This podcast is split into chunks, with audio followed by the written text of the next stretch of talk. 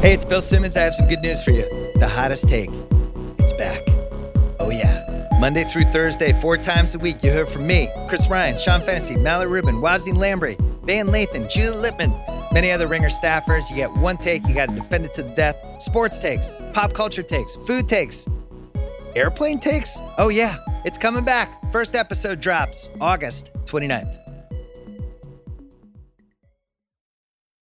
This episode of The Town is brought to you by FX's Feud Capote versus the Swans. The second installment in Ryan Murphy's Feud anthology tells the story of acclaimed writer Truman Capote, once a confidant to society's most elite women, whom he nicknamed the Swans. Starring Naomi Watts, Diane Lane, Chloe Sevigny, Calista Flockhart, Demi Moore, Molly Ringwald, and Tom Hollander. For your Emmy consideration, visit fxnetworks.com slash FYC. This episode is brought to you by Anytime Fitness. We're not all professional athletes, but we all have health goals. That's why Anytime Fitness gives you access to personalized plans and support from a coach. Plus, you can track your training, nutrition, and recovery progress with the Anytime Fitness app, just like the pros. With 24 7 access to more than 5,000 gyms worldwide, get more from your gym membership. Visit AnytimeFitness.com to try it for free today. Terms, conditions, restrictions all apply. See website for details. It is Monday, September 19th. So you're scrolling through Netflix or Amazon Prime or HBO Max. What gets you to click on a movie? Is it the star, the subject matter? Maybe you saw an ad. The most movies on streaming don't really have ads, with exceptions. Maybe it feels like a big budget Hollywood style movie with special effects and aliens or an actor or filmmaker you like. You can kind of tell when a movie is expensive, right? These days, the movie you're clicking on might have cost about $200 million, which until recent years has been the threshold for pretty much only the major studio blockbuster type movies, not the direct to streaming movies. But those movies were released in theaters and first generated millions of dollars in box office before going to theaters. In streaming these days, some of these $200 million movies never get a theatrical release. They're streaming only something like The Gray Man or Red Notice on Netflix. They got nominal theatrical releases, but were primarily made specifically for the service. The Knives Out sequel, Glass Onion, that's another one that's coming up. And this is really a controversial topic in Hollywood. How much should a streaming only movie cost? A lot of people think that you can't get a return on investment when you're spending that much. Others think that if you really want to compete and generate subscribers on your service, you've got to put studio movie theater quality movies on streaming. So that's the question we're getting into today. How much should a movie cost when it's going direct to a streaming service? I brought in Lucas Shaw from Bloomberg. We're going to get into this. But first, some housekeeping here. Uh, my newsletter, my Puck newsletter that I write twice a week. If you want to sign up for that, which I highly recommend everybody do that, uh, just go to the link in the episode description. There is a discount we're having, so you get 20% off for this week. And it's a really good deal. You should sign up. Also, we have an email address for the town. It's the town at spotify.com. If you want to send us questions, concerns, anything you want to ask us, if you have something you want to get off your chest, any personal grievances, just send an email to us. And then we're going to do a mailbag episode later this week, a town hall episode where we're going to answer people's questions. So you can send me an email. Producer Craig will get it as well, or tweet at me at, at Matt Belloni. All right, from The Ringer and Puck, I'm Matt Belloni, and this is The Town. All right, we are here with Lucas Shaw from Bloomberg. So there's a lot of talk around Hollywood about how expensive movies should be that go directly to streaming. Over the past three to five years, there was the thinking that whatever you needed to do to build up your streaming service was the right way to go. Didn't matter how expensive the movie was, if you were getting people subscribed and keeping them there, it was worth it. Now we've got kind of a backlash to that. Bob Bakish, the CEO of Paramount, he was at a conference this past week and he challenged Netflix basically. He said, This $200 million streaming only movie is crazy. You'll never make an ROI, return on investment, doing that. I don't care how big you are. And that was basically taking aim at movies like The Gray Man or Red Notice, these big Netflix $200 million play plays for big subscriber gains. Um, both those movies were sort of not reviled, but rejected by critics. Um, it's less clear whether audiences liked them. I think they probably did, but did Netflix get a return on their $200 million movies? And do we even know what a return is these days? It's impossible to know if uh, if if Netflix got the money back, and that's one of the hardest or most challenging things about covering the entertainment business and the movie business right now is that a lot of the traditional metrics for success, uh, box office being being a big one, are less and less valuable. Obviously, we can use box office to to judge how Top Gun Maverick did. We know that's a huge hit as a result of that. But these streaming services, you know, they they buy a movie uh, or they they fund a movie and they say that it just contributes to to their overall growth or success as a business and it's almost impossible for us to know whether that's up or down. There was a period like when i first started covering hollywood we had this succession of huge bombs. John carter battleship but and movie studios oh yeah those were amazing. That was a great time to cover this stuff. John carter was a $200 million write down for disney. Battleship 47 ronin that was back to back universal movies that were 200 plus million dollar movies that absolutely tanked. You know, you don't see that as much. You don't see the write down as much. Well, Netflix just doesn't have to take them, right? Because they can just say it's part of this larger mix. Disney now, I mean, all these movies get released in different ways. It's very hard to say something is as big a failure. And also, as as we know and we've discussed, movie studios have gotten so careful and so cautious that there aren't quite as many big bombs because Netflix is like the only company spending $200 million on an original uh, piece of IP that could could fail. Prince of Persia, that was another one. Disney had a had quite a little track record there in the early 2010s. Uh, Jake Gyllenhaal, Middle Eastern Warrior. Didn't the didn't the head of the studio get fired? Yes, he did. Uh, that was Rich Ross. Or? Rich Ross got fired for these movies. I think that was when Bob Iger, the CEO, was basically like, you know what? We're not doing this anymore. We're going to remake the hits. We're going to bring in Alan Horn from Warner Brothers. We're going to do Little Mermaid. We're going to do Aladdin. We're going to do Beauty and the Beast. We're going to just remake the hits and people are going to love it.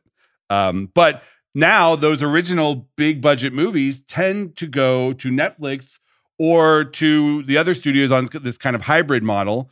Um, and the Netflix thing is interesting because, first of all, it's not really a $200 million movie. If you try to compare a Netflix $200 million movie to a studio $200 million movie, Netflix will often point this out that yes, these movies cost that much, but it's because they are buying out the profit participation from these actors and filmmakers. They are spending upfront what a traditional studio would have to pay out on the back end if these movies are hits. So they say like a movie like um, Gray Man would probably be a 140, 150 million dollar movie if it were at a traditional studio. But because it's Netflix, it costs more upfront. I don't know how much you want to believe that or if that's just an excuse. Uh, I I think there's probably a little bit of truth to that. I just think this whole retrenchment on streaming movies is weird. Why that? Why? Why so? I mean, if you talk to David Zaslav at Warner Brothers Discovery, he feels the same way. He doesn't think you can get a return by putting a movie directly on streaming that costs more than like 30, 40 million dollars, which is why we saw the Batgirl movie just get absolutely trashed because he didn't think there was a model in theaters and he didn't think it made sense to spend that much on streaming. Yeah, I think that's dumb. I mean, not like not I, not dumb, but there is a there's a middle ground, right? To say that no movie that costs more than 30 or 40 million dollars on it can work on streaming is just writing off that entire category of movie. Because the fact is we live in this era where the only movies for the most part that make a ton of money in theaters or that studios will even greenlight for theaters are those that cost 100 million dollars and up. There's some horror there's some there's some oscar plays there's some exceptions. But one of the great things that happened during the last 5 to 7 years was that these streaming services came around and gave a lifeline to the so-called mid-budget movie, these dramas and comedies and so on that cost 30 to 90 million dollars. And if you're saying that can't work in streaming, you're also s- mm-hmm. sort of saying it can't work in theaters, which means you're just not making those movies. And a lot of those are my favorite kinds of movies. The other thing is, look, I went to the movies on Friday. I saw The Woman King. It was good. I'm in the movie theater every couple of weeks. Most people only go to the theater three or four times a year. And they want to watch new movies in between that. So, what do they need? They need streaming services to provide them at home. Well, it's a financial question. I think what Zaslav and the others are saying is you can still put a big budget movie on streaming. You should just have a theatrical window first to make your money there and make the overall cost proposition makes sense. I mean, something like the Magic Mike sequel that's in development and, and, shooting right now. Actually, I think it might be done. Magic Mike 3 was supposed to be a streaming only movie for Warner Brothers.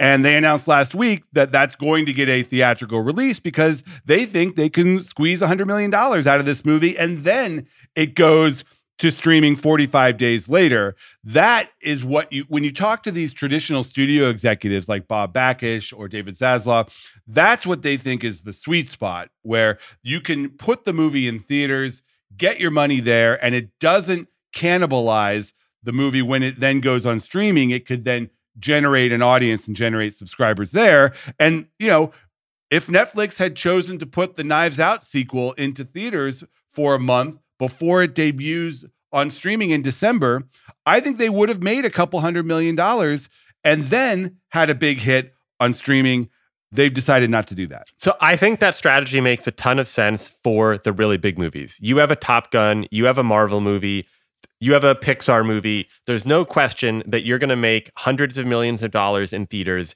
and it's not going to cannibalize the streaming viewership. If anything, the enthusiasm, interest, marketing, all of that will make that title sustain interest for a longer period of time. And that's something Netflix has really struggled with is making its movies last in cultural consciousness, turning their releases into events. And I think for the right titles, theaters would help. But one, most Netflix movies are not big enough to justify the cost of a theatrical release. And that's the thing that gets omitted from these conversations a lot of the time. So take that that Magic Mike sequel. Okay, you're going to put it in theaters that means you're probably committing to spending at a minimum $50 million to market it. And you're sharing a bunch of that revenue with theaters. So you have to make to your, again, like at least 100 million, really more like 150, 200 million to make that movie make any sense theatrically. Well, but then you also you and that I didn't even include the production budget. So there's just you have to be confident it's a big enough hit to justify it. Well, also, you think that that marketing spend that you're outlaying for the theatrical release will spill over to benefit the streaming release, which I think does happen. And the problem that Netflix has had with some of these bigger movies is not that they're not as good as or, you know, as popular as some of the theatrical movies. We can debate that, but they don't get marketing. I mean, the Gray Man and Red Notice were two of the only individual titles that Netflix released last year that got dedicated marketing spends. They had a campaign around those movies. And if Netflix did that more with some of the individual titles, I think you would see them pop a little more. But I do agree with those executives that say that there is probably not a huge drop off between the number of people who watch some who watch something like Magic Mike 3 on HBO Max after 45 days um, and who would have watched it if it had been day and date. Look, as a as a movie goer, I want more titles in theaters. I want to be able to go to the theater on a Friday and have to choose between three or four different options. Most people are not there anymore. And so I think again with the big movies, do the theatrical with certain types yes you can make more in theatrical but to just write off the idea of a streaming movie is sort of folly to me i think there's a there's a hybrid approach that you need where you can have really big titles do the theater first maybe a, a, a mid a mid title that is day and date and then some that are streaming exclusive so netflix you- netflix needs to lean into theaters but studio but uh, in, in a bigger way, certainly at least in, in marketing. But these big media companies also should not shift dramatically away from the idea of a streaming movie. So if you were Scott Stuber and you had a billion dollars to make movies this next year, would you make five $200 million movies or would you make 20 $50 million movies? They're doing both, but I'd make 20 $50 million movies. Why?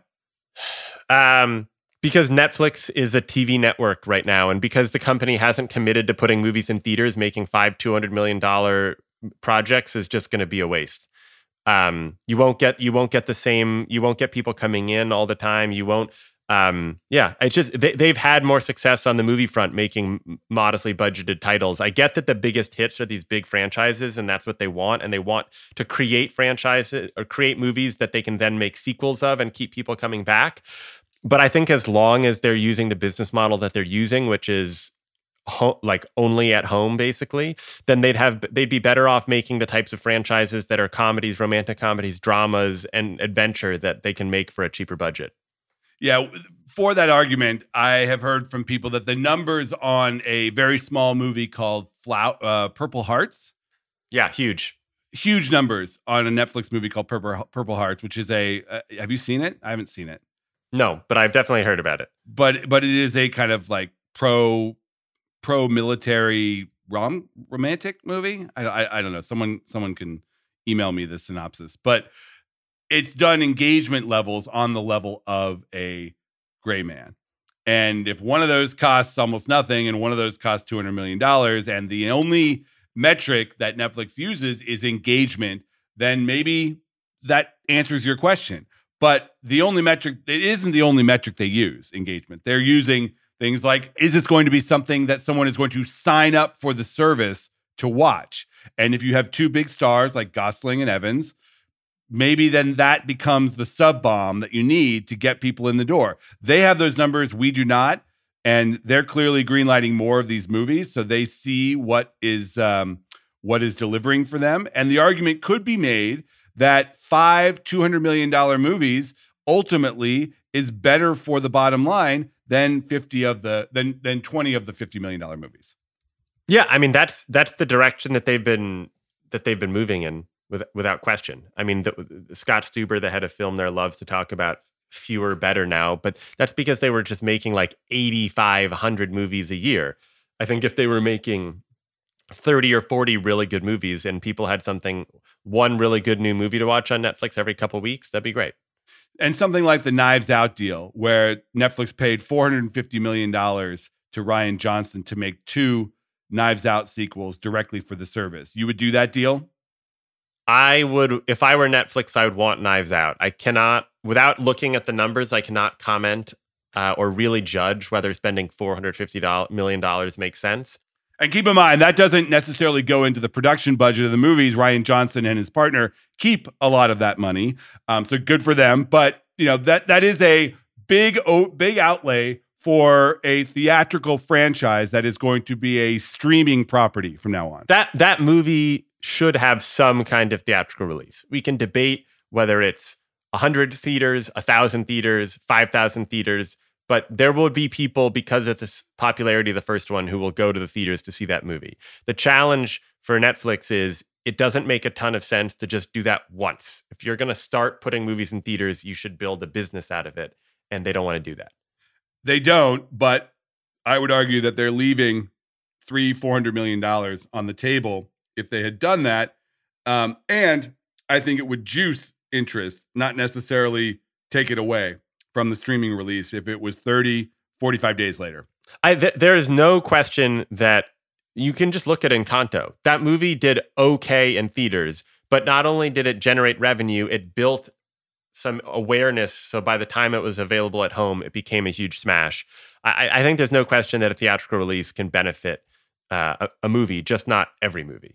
And it's funny you mention Encanto because uh, Bob Chapek, the CEO of Disney, was asked last week about that very question whether he thinks that a streaming only movie can create a global franchise that is exploitable across consumer products and theme parks and all the other venues where Disney operates. And he said, absolutely. You do not need theaters for one of these big movies to create a franchise. He just couldn't name one. He named Encanto, which did get a theatrical release. Now, it wasn't the biggest movie of Disney's year. I think the pandemic had a lot to do with that, but it did play in theaters. It did get a marketing push. And then it went on the service and became huge. And I think the theatrical element of that played a big role for a movie of that size. And if I'm Disney, I am not going to do what they did with some of these Pixar movies in the past, which was put them on the service and then hope they become franchises.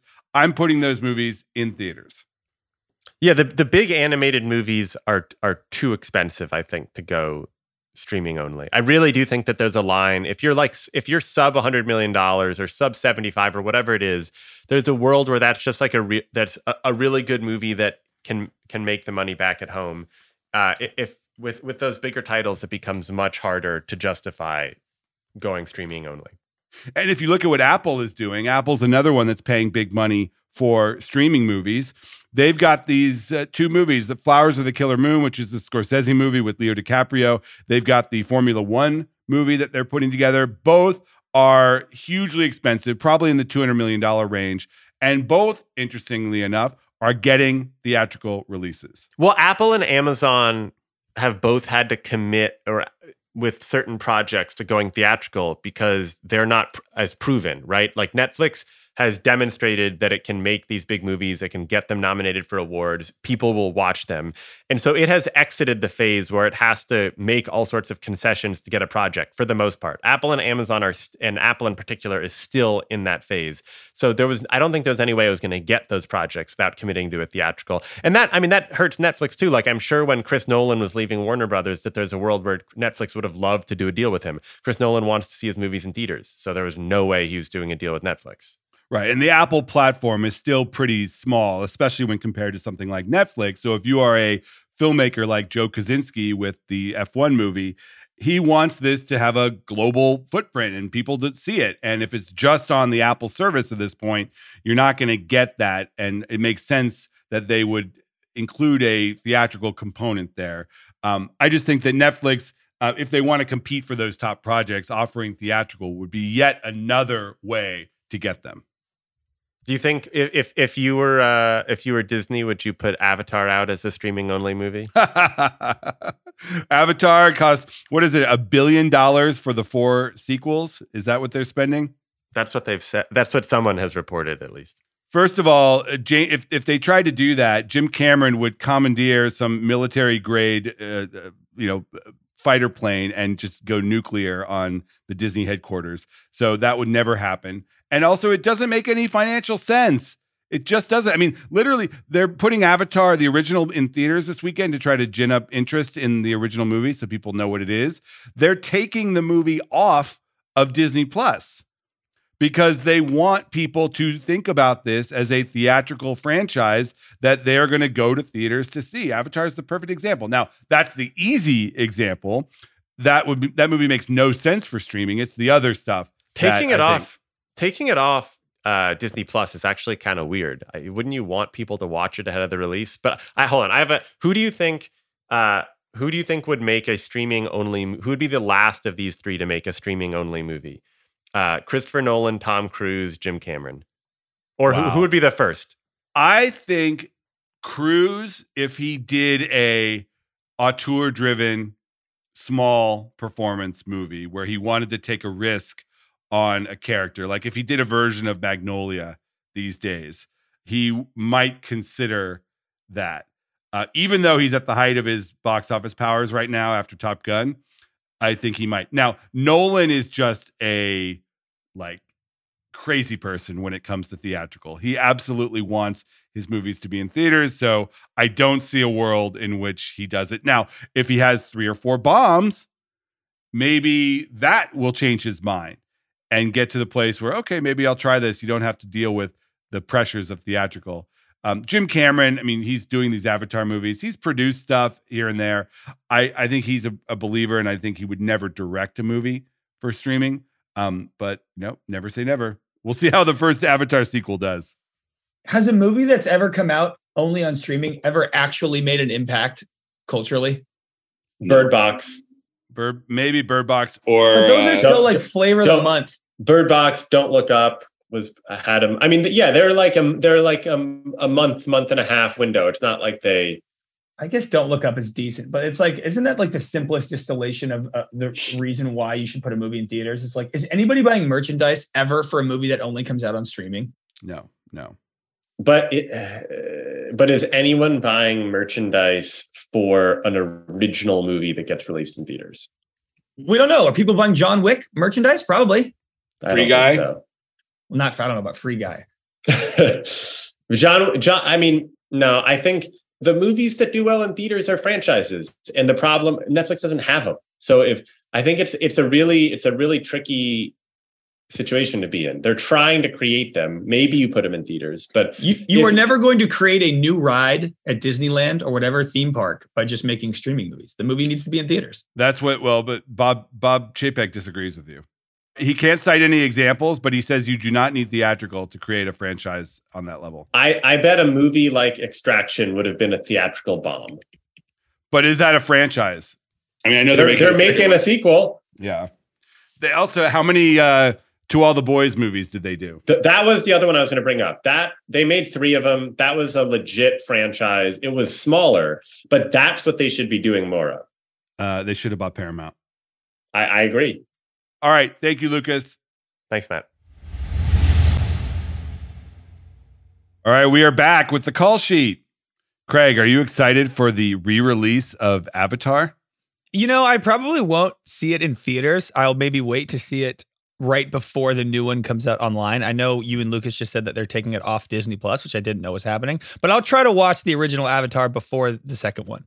Well, Disney and James Cameron would very much like you to see the original Avatar in theaters to get you excited about Avatar 2, The Way of Water, which is coming out in December. Are they selling tickets at full price? Oh yeah, this is a. Are you kidding me? This is a, a theatrical bonanza, uh, or at least that's my prediction. I I think this is going to do decent in theaters. I my my prediction is it will do more than 10 million this weekend, and I think because people who may have seen this 14 years ago when it came out and now have children and maybe want them to see it, or they do want to get back in the mood to see the the new one and you know they did take it off Disney Plus and they want to wear the 3D glasses and go to an IMAX screen or something like that people will show up for this is my prediction Yeah, what's nice is it's been so goddamn long. It's been 13 years that if you saw this movie when you were 35 years old, now you're 48 and you have a 12 year old and you can go see it with him and it's a brand new film, you know? I guess there's a lot of haters out there for Avatar there's you know people that maybe have only seen it on home video or TV and didn't really get it. It's not like the